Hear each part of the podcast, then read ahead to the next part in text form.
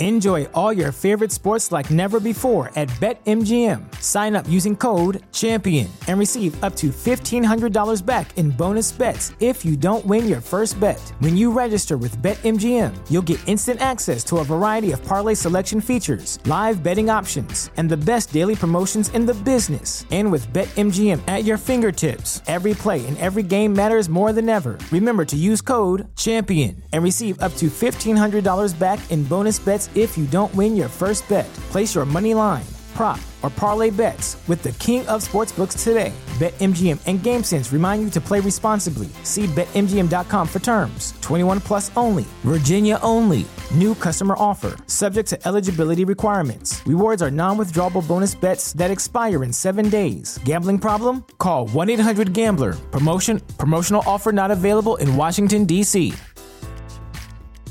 The legends are true. Overwhelming power! The sauce of destiny. Yes! The most legendary sauce has arrived as McDonald's transforms into the anime world of WickDonald's. The greatest flavors unite in all new savory chili McDonald's sauce to make your 10-piece Wick Nuggets, fries, and Sprite ultra powerful. Unlock manga comics with every meal and sit down for a new anime short every week only at WickDonald's. Ba-da-ba-ba-ba, go! At participating McDonald's for a limited time while supplies last. Sports betting season is in full force. You need a sportsbook with integrity and longevity like BetUS. You may already know this, but BetUS has been pioneers in the sportsbook industry for almost three decades, thriving and paying their loyal customer base. That is BetUS.com. They have loads of bonuses. Join now or call 800 69 BetUS. That is 800 my BetUS, and you will receive a 125% sign up bonus by using the bonus code 5. That's the word 5 F I V E. They also have re up and referral bonuses as well. Follow my lead and open an account with BetUS. You bet, you win, you get paid. BetUS. This show is brought to you by Prize Picks. Prize Picks is a revolutionary new daily fantasy game whereby you pick two, three, or four players to go over or under their fantasy point projections, and if you're correct, you win. Pick two or more players from the same sport or league, or go cross leagues for your parlay. Use the promo code 5, that's F I V E 5, and receive a 100% instant deposit match up to $100. But first, sign up at prizepicks.com to start winning today. This show is brought to you by Lewis Peters State Farm, agency representing the number one auto and home insurer in the United States for more than 60 years combined experience in the insurance industry. Local agents that understand South Florida's unique market. You have access to them 24 7, walk in, call in, click in through lewispeters.com. You can find them online on social media at SF Agent Peters, or you can call at 305 275 5585. Remember, lewispeters.com. Welcome to Three Yards Per Carry, a podcast covering the Miami Dolphins and the NFL. Now, here's your hosts, Chris, Alf, and Simon. And we're on, and welcome to another edition of Three Yards Per Carry. I'm Alfredo Artiaga. Simon Clancy is here. Chris Kaufman is not. He returns on Monday. Um, it's too difficult to explain all the things that he's he has working today, so he's not going to be able to be with us. But Simon Clancy is here, and so am I. Hello, Simon. It's been a while. Hello, Alf. Uh, has it? Yeah, it has. Uh, we didn't do a show last week, did we? Or we did one on Monday? Um, I don't remember the last time we did a show. Dude, I can't remember. Yeah, but yeah, uh, team is in the in the midst of a of a playoff run, and it's and it's getting uh, it's getting closer. Uh, everybody keeps asking me like, what do they have to do to make the playoffs? It's it's getting clear by the day. If they win out, they're pretty much in. New York Times has them at ninety four percent. Ninety four percent is pretty good. Last time I checked. Okay. Uh, the only thing is everything around them is a little bit different. Okay. And uh, what's helping them is the better teams are playing everybody that's in front of us. For example, the Kansas City Chiefs. Nobody's playing better better football than the than the Kansas City Chiefs. And if you look at their schedule coming up, they play the Chargers, the Steelers, the Bengals, and the Broncos in in a row. Like that's pretty good. That's everybody that's in front of us by one game. So they get to bring them back down to us as we, you know, elevate toward them. So your thoughts on this this entire chase, Simon? I mean, excuse me. I, I I don't think Miami will win all four games. So um, I think you can toss out that ninety whatever it was that you said percent chance. I don't think the Dolphins are going four and zero over the next four games. Um, so I think you're reliant on other teams. I don't think the Dolphins will make the playoffs. I didn't make think they made the playoffs at the start of the season. Obviously, certainly didn't think they were going to make the playoffs halfway through, and I don't think they'll make the playoffs now. Uh, uh, too many stupid losses, too many bad performances. I think it's specifically at Jacksonville, Atlanta. I mean, the Raiders wasn't a bad form performance, but it's a game they should have won. Um, and I think that's ultimately what will keep them out of the playoffs. So, but I, I don't think they'll. I don't think they'll go uh, four and zero uh, and realistically, I don't think they'll go nine and zero on that entire run. Um, It'll be historic so, if they pull it off. yeah, I, I don't think they will. They're not good. I just don't think they're good enough. I don't think they're good enough to go to Tennessee and run the ball in the cold at Tennessee. Um, and New England's going to be, you know, New England going to be playing probably for home field advantage, um, and that's a good team. New England can be got at, but they can be got at in the things that we don't do very well, run the ball. Um, so, and they are, you know, their game is much more advanced than it was in week one. Um, you know, they've hit their stride, certainly with the running game and, and with what Jones can do. And, you know, Matthew Judon is one of the best pass rushers in the NFL. And, you know, that would be a, that would be an issue, um, I think. So we'll see. But I, you know, I think everybody's sort of talking about, yeah, the Dolphins control their own. Well, they do, but you know, there's a difference between controlling your own destiny and playing for really shocking teams to get into the playoffs. I don't think that's the case. You know, um, three of the four teams are fighting for their playoff lives. Um, you know, New Orleans certainly, Tennessee obviously want to try and battle for home field and to win the division, and New England, uh, you know, they're in the box seat for home field advantage. So, um, so yeah, it'll be tough. Yeah, the great thing about it is is, is that you know the old cliche, one game at a time. It really is one game at a time. Um, I don't believe they'll lose to New Orleans. I think that team is kind of it's teetering on implosion, and you know they're kind of set up for for the Dolphins, especially since their quarterback is Taysom Hill.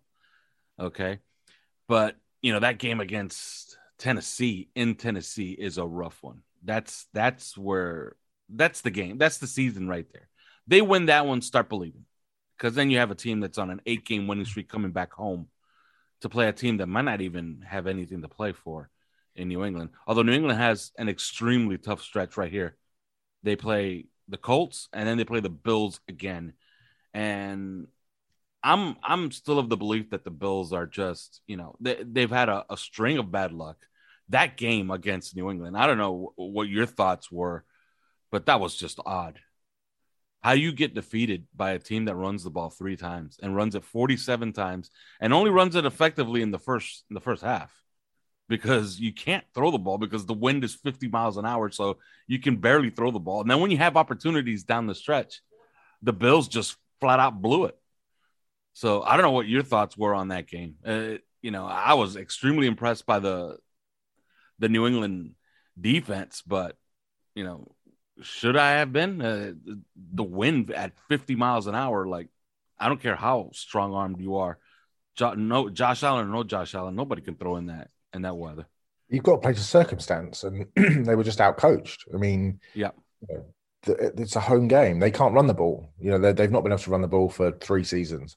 You know, they they have, I think they have five 100 yard games in the last three years, and three of those were by uh, Josh Allen, and the other two I think were for 109 and 106 yards. So you know, neither Singletary or Zach Moss can get it done on the ground. So they were just out coached. Um, you know, in a 50 mile an hour wind, you should just be able to, you know, run the ball, especially, you know, and then throw it when you can, when you got the wind behind you. Um, the fact that Mac Jones only threw three passes was neither here nor there because they were able to run the ball down the throats of Buffalo and, and, and beat them in, in their own backyard, which should never have happened. You know, the Bills should have absolutely dominated that game you know they should be built for that sort of thing, and they and they weren't. Um, what I think will be interesting about Buffalo is whether or not they can follow on from the second half that they had against Tampa Bay, or whether or not that was just an anomalous performance. And actually, the Buffalo that we've seen over the past six weeks is the real Buffalo Bill. So I think that'll be the interesting challenge for for um for Sean McDermott over the next uh, over the next few weeks. I, am not sure about Buffalo. I mean, everybody has bad luck. Everybody's injured. You go around the league and look at play. You know, well, that's the 49ers. You, you know, you look at the Packers, they lost Billy Turner. They're down to like the eighth string offensive line. They're still, you know, putting up 45 points. It's, um, you know, you look at the Rams and, you know, Jalen Ramsey's out of the game five hours before because of COVID, and they're playing arguably the most explosive offense in the NFL, and they still beat them on the road. So, you know, I I don't buy the the bad luck thing. I just don't think Buffalo have been very good in critical stretches, um, and they were completely flat out coached by Bill Belichick and his coaches at home a couple of weeks ago. Yeah, and as you can tell, we're trying to avoid talking about the New York Jets because why would we want to talk about the New York Jets? So we're talking a little NFL football here. Yeah, I was on a on a Bills podcast and listening to them, I couldn't help but but smile. They swear they have the worst offensive line in football, and I'm trying to tell them uh, I'm a Dolphin fan. I can tell you you don't. okay, yeah. but they I, they actually believe. I don't know your thoughts because coming into the season, it, it, seemed to me and it seemed to most of us like, okay, this is a this is a uh, you know this is a slog. We're gonna have to chase down this team, this Bills team.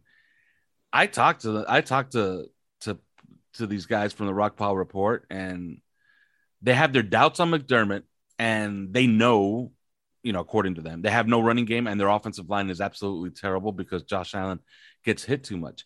What, what are your thoughts on this Bills team that was supposed to be our competition? we know for a fact they own us, which is odd because we seem to be very competitive with New England having won four out of the last five.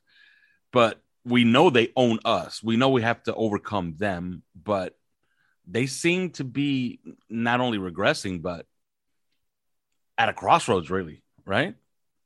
Yeah, I mean, it, it, comes down to inability to run the ball. I don't think their offensive line is is that bad at all. Um, they just don't have a running back. They don't have a running game. You know, they're, they're, they're overly reliant on Josh Allen.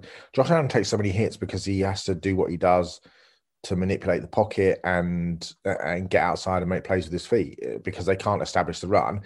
And when teams know that you can't establish the run, you know they they make it more difficult for you in the in the secondary, which is part of the part of the issue.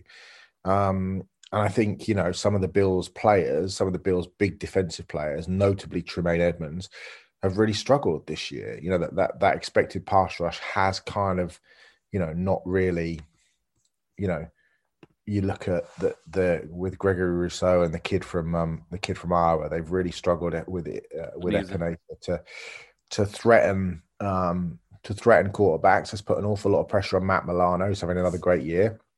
They lost Tre'Davious White, who's you know one of the best corners in the league.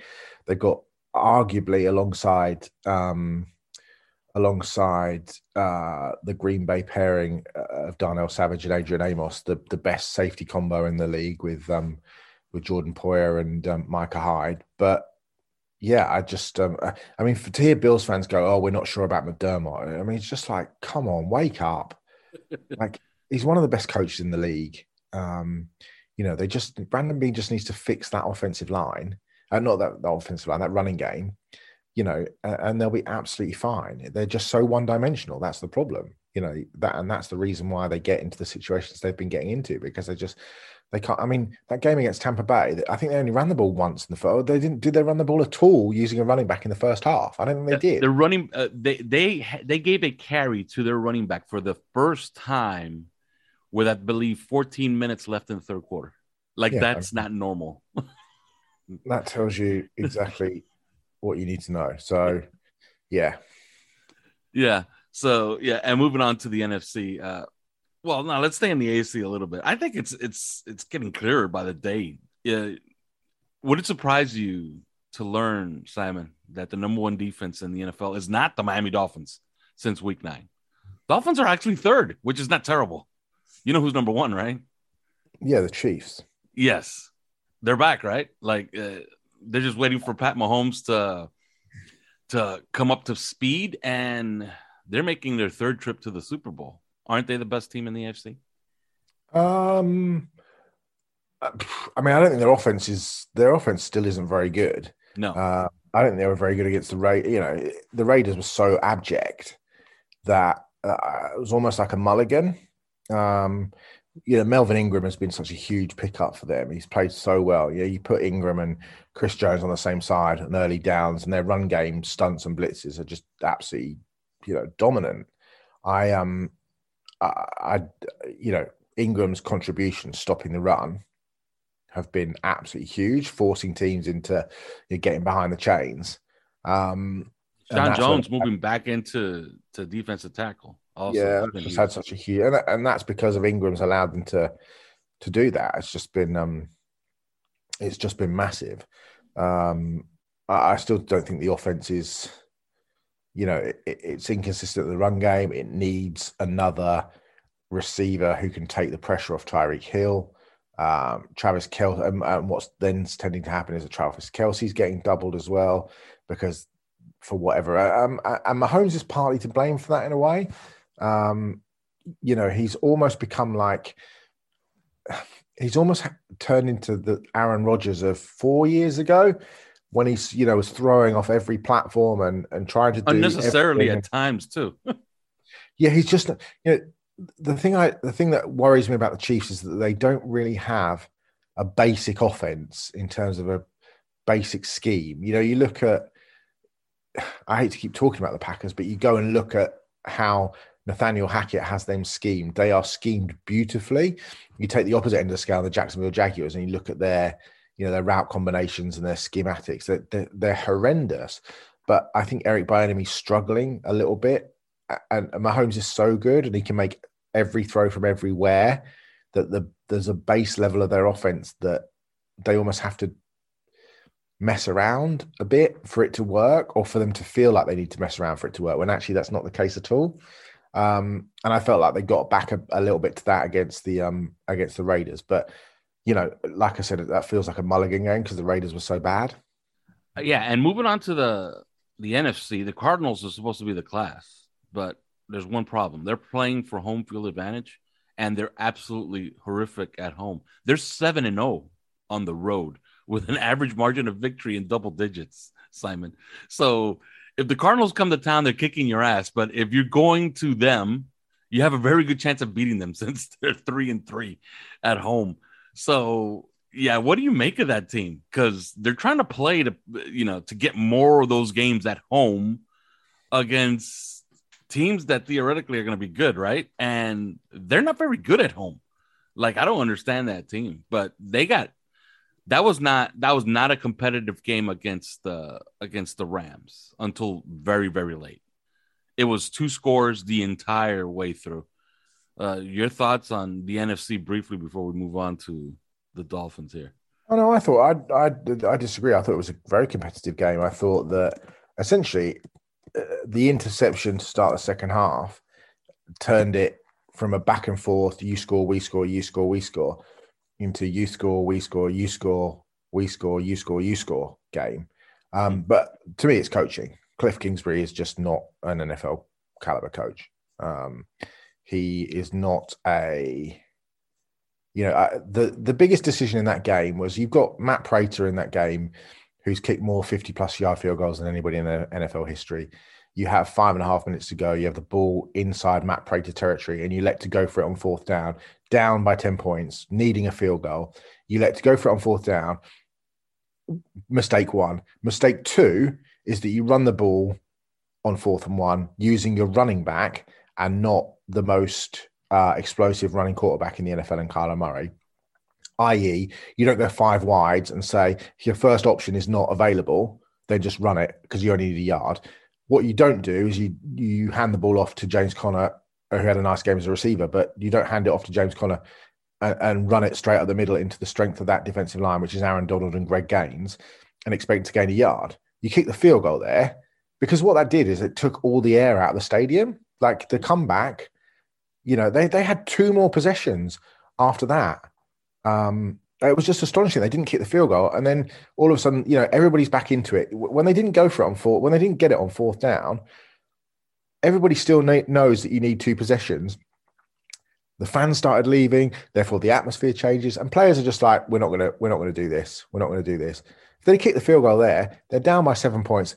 They they the Rams then went three and out. They could have had the ball, drove down the field, and scored a touchdown. I mean, it's I, I, I just don't think Cliff Kingsbury is a very good coach, and I think that's the reason that they'll that they ultimately uh, because I think they're arguably the most talented team in the league. I think there's a couple of other teams that are right up there.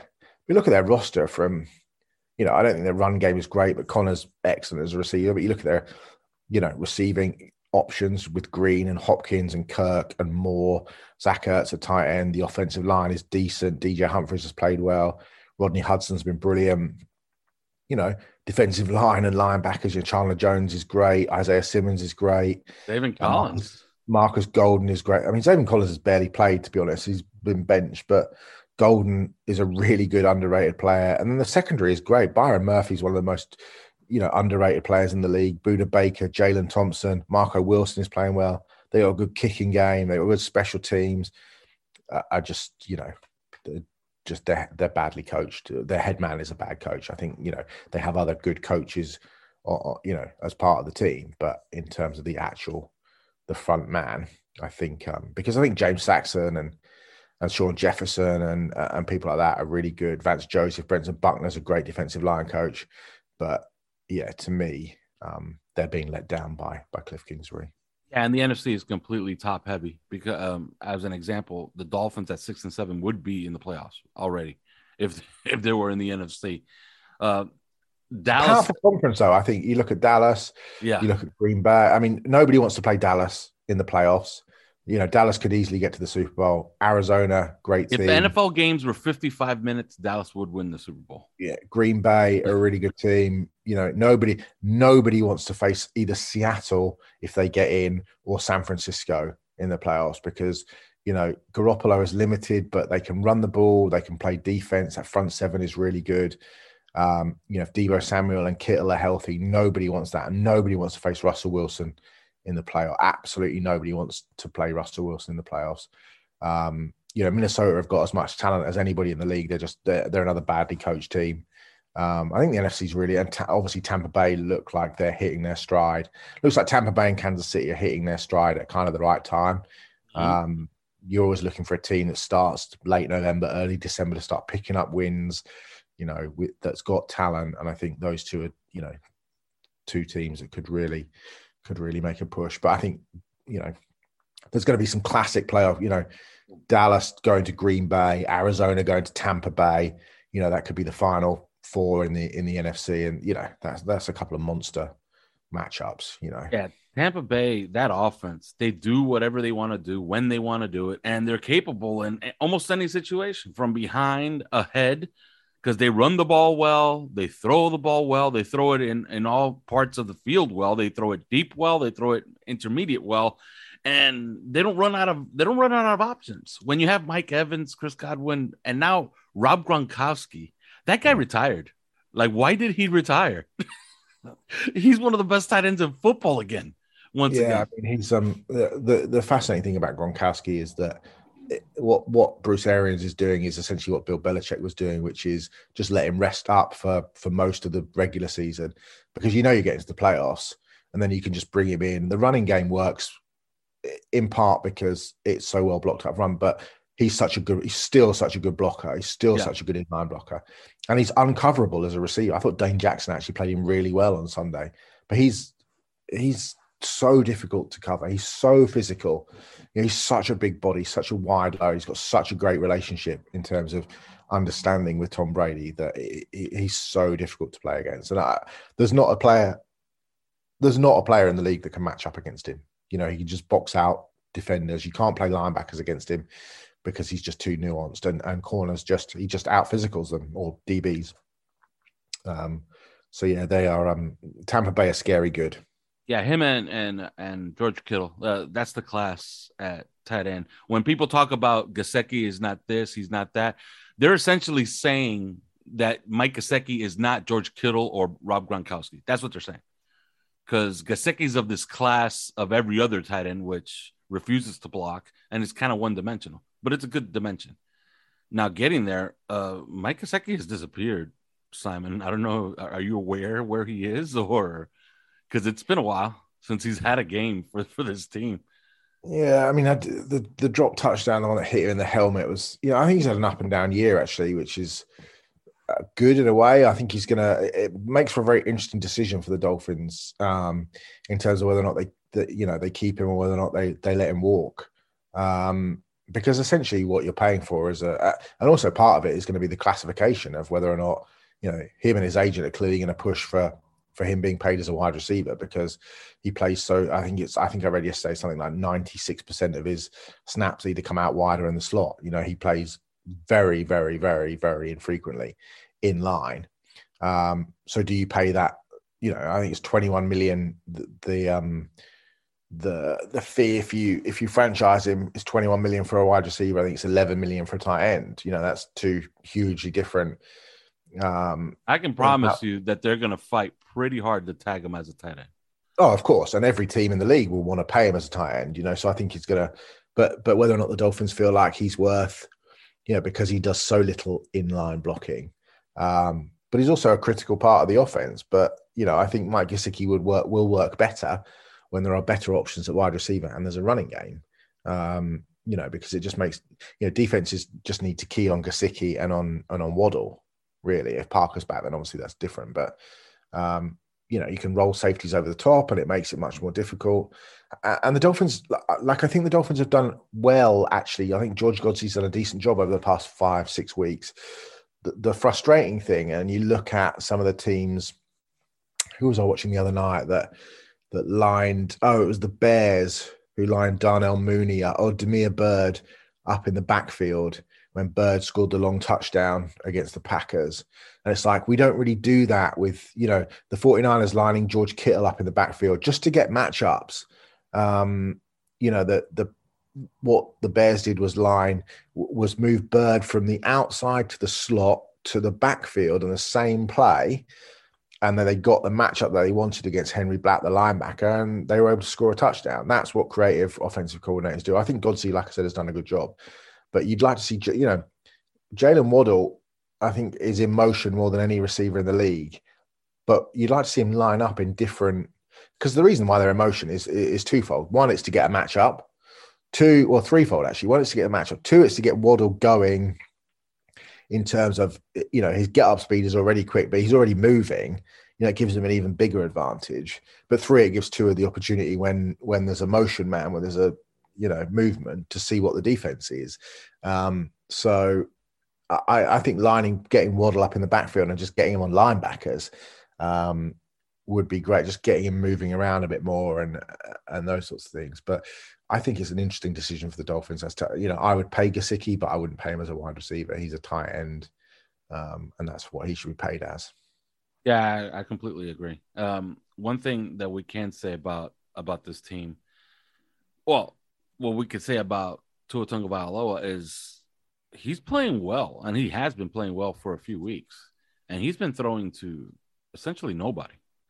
He's been throwing to Waddle and Gesicki, and not to Gesicki too much the last few weeks. He just finished getting Parker back.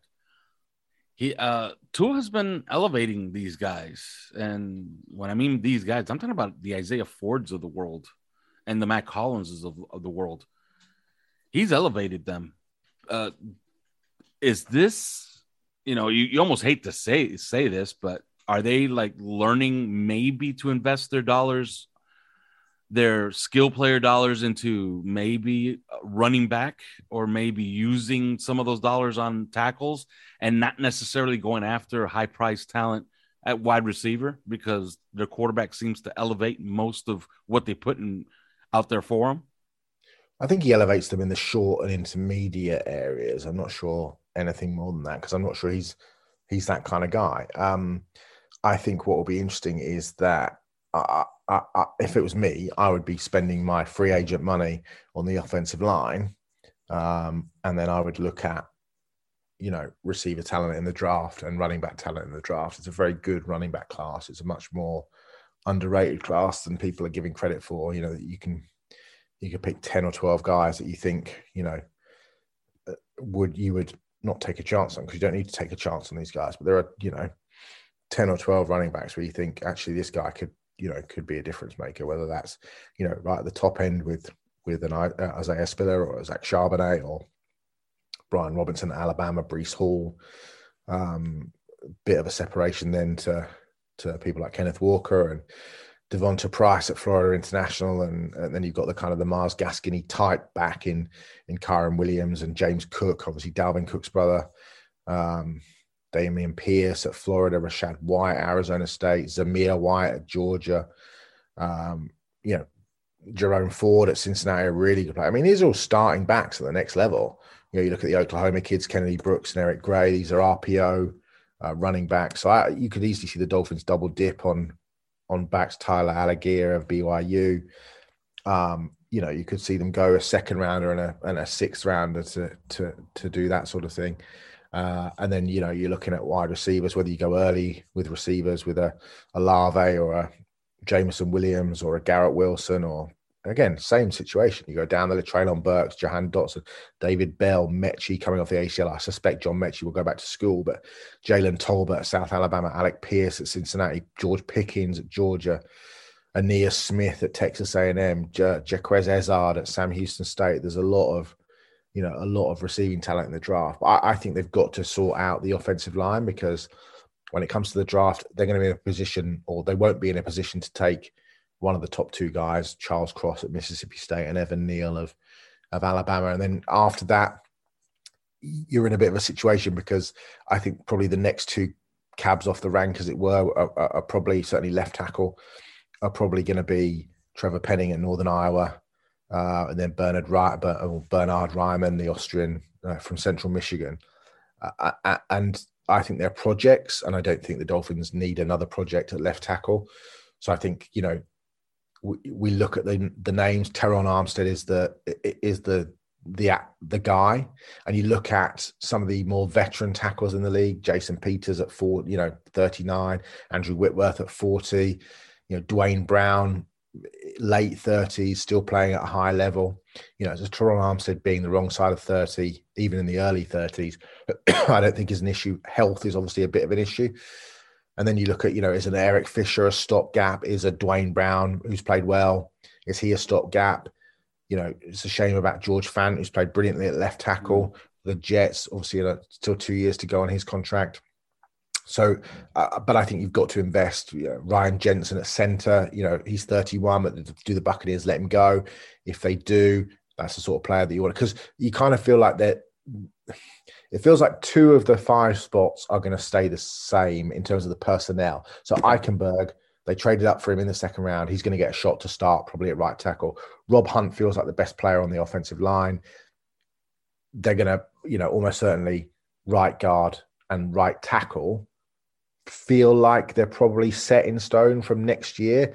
Mm. Center, obviously, a big issue. Do they draft a center like Tyler Linderbaum? Do, does Linderbaum even get there, quite frankly? And even if he does, at 297 pounds, he's just that's the sort of weight that the Dolphins will look and go, oh no, actually, we'll stick with Michael Deiter. Mm. Even though Linderbaum to me is the best center to come out since Travis Frederick. Um, so, you know, and I, I loved Creed Humphrey, and I have I have him above Creed Humphrey, and Humphrey's arguably the best center in the league at the moment. Yes, he is. With, um, along with the kid in uh, the Chargers who's at Green Bay. Um, and McCoy, so, McCoy for New Orleans. Yeah, he could shake free. He could shake free. New Orleans has cap issues. No, so, I, I, I, can't see that happening. I can't see that happening. Um, I think that if it does, it's um, a thought, right? Oh, of course, of course. So left guard, obviously Austin Jackson. I, I don't think they're ready to give up on Austin Jackson, and I actually don't think they're ready to give up on Austin Jackson as a left tackle. I think he's so young he's so inexperienced. He's you know he needs weight work, he needs footwork work, he needs technique work. But I don't think at 22 they're ready to give up on him yet because he's a sort of player that you know you look at Billy Turner, you know starting right tackle, starting right guard for the for the Packers has been really solid. Dolphins probably gave up a bit too early on Billy Turner. You don't want to make the same mistake with Austin Jackson, but you also don't want to be in a situation where you're keeping people hanging over and starting when they're not good enough. Mm. And that's the concern for me moving forwards because they've got these players that they've invested high picks in who are underperforming. Do they feel, you know, are they just going to get rid of them or are they going to keep them around and feel like they have to play them because they've invested high picks in them? And I kind of feel like it's the latter. That's what they're going to do, and therefore that lessens. So, so really, what you're looking at is centre and left and left tackle. And maybe they'll get to the end of the year and go, "Oh, Michael Deiter's okay. We don't need another centre. So then, really, all it becomes is left tackle, and all you're doing next year is it's Terron Armstead, Austin Jackson, Michael Deiter, Rob Hunt, and Liam Eichenberg. And that that line hasn't really. Imp- I mean, obviously, it's improved because because of um, Armstead, but I, I, you know, it, it also coaching. You know, coaching is such a you know such a massive issue. The Dolphins are not well coached on the offensive line. Um, no, they're not.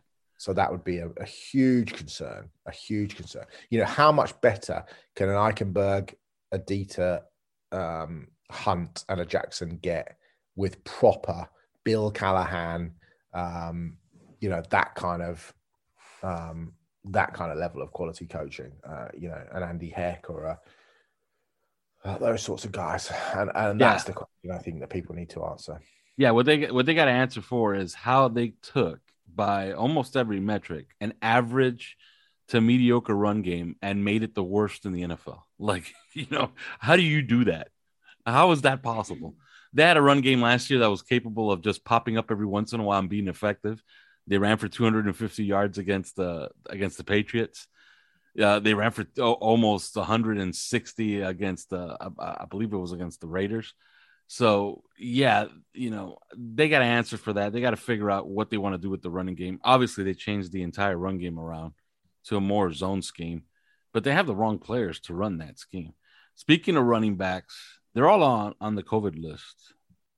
Simon, not that it matters because none of them have been any good. this year, but they're all on the COVID list. They're all vaccinated, so they got to test clean twice, 24 hours apart, and they'll be ready to play. It's uh, supposedly Jevon Holland is also on the list, but he he's assuring everybody he's playing because he's asymptomatic, and I believe he's already tested clean once. On the running back spot, like what what are they doing? Like what would you do? Uh, right now, they have one guy on the roster, Duke Johnson. Yeah, I'd bring Gerrid Doaks up from the practice squad. Duke Johnson, Doaks, and I suspect you'll get one of of Gaskin or Ahmed back. Um, probably both, quite frankly. But I'd be bringing, you know, I would imagine Gerrid Doaks is getting a, a fair, you know, level of uh, carries uh, this week. Uh, I mean, if he isn't, then something's really badly wrong coaching wise. I mean, I know they brought four backs in to have a look at the other day, including Lamar Miller, um, Dexter Williams, but they didn't sign any of them. And um, I, I, think Doaks would be the guy that I would turn to, quite frankly. Um, in that situation, you'd probably want to add another back because um, you don't have the benefit of a Lynn Bowden if you know if things go really bad. You know, if a couple of guys get injured, you know, um, you really want that kind of cushion of somebody you can kind of um, fill in if need, you know, if Doaks gets hurt, you don't really want to be running the, you know, running the ball the entire game against um uh, with Duke Johnson as your running back. But um, yeah, that's what I do. I, and I kind of feel like, you know, let's see what you, you kind of want to know what he is. You know, it, it, they're keeping him around for a reason. Well, if he's any good, let's, you know, let's see what you're made of. You know, oh, actually, they signed Dexter Williams. I see. So, yeah, so this uh, wouldn't surprise me if both Williams and um, Duke Johnson got called up. Uh, Gerrid Doaks got called up. I mean, yeah, they bring up. I guess the the drawback is that they're thinking if they bring up Gerrid Doaks, they expose him to the league when they when they dump him back down, he's going to get poached. But you know, you drafted him in the seventh round, like that usually happens. Yeah, you know, I don't know. I don't know what you're trying to save there. All right, they're playing the Jets. They're at home. The Jets are starting Zach Wilson or Zach Cal Wilson, as you like to refer to him. He hasn't been good this year. They don't have Elijah Moore. They're an injured mess on offense, really. Their defense is kind of healthy. Quinnen Williams is not injured. He will play. So last week when when he went down in a heap, evidently he finished the game and he's going to play this week. So their defense is going to be relatively healthy. Dolphins take care of business this week. Yeah, I think you know, always worries me coming off the bye when you've had that impetus of the last five weeks. But yeah, it wouldn't surprise me uh, if this is. I mean, this should be comfortable. If the Dolphins have got any ambition of making the playoffs, This needs to be a comfortable win to the point where you know in an ideal world you can rest some of the stars down the stretch. You know you're you're up against Zach Wilson. You know they've not played Wilson, which is the interesting thing. Um, I think they'll confuse him. I think they will, you know, there'll be blitzes. You, you really want um, you really want Holland back and healthy because he he really makes that tick on the back end. But yeah, you know, missing a you look at the players that they're missing. You know, in terms of you know Corey Davis and Mekhi Becton and Michael Carter and you know, Bryce Huff and Lawson, obviously, that we know about, but Elijah Moore and Marcus Maye gone as well. I mean, that's, you know, that's a lot of, um, that's a lot of talent on the sideline. And, you know, I think, I think we've got more than enough to keep them, um, to keep them in check. And I, you know, 35 10 Miami kind of thing. That's how I'm feeling it. All right. Yeah, I'm I'm right there with you. Uh, I'm more like 30 13, something like that but yeah, they take care of business and they move on. And then the following week, big one in New Orleans on a Monday night, and we will talk about it. But till then. Thanks for listening to Three Yards Per Carry. You can subscribe via iTunes, on Podbean, or your usual podcast provider.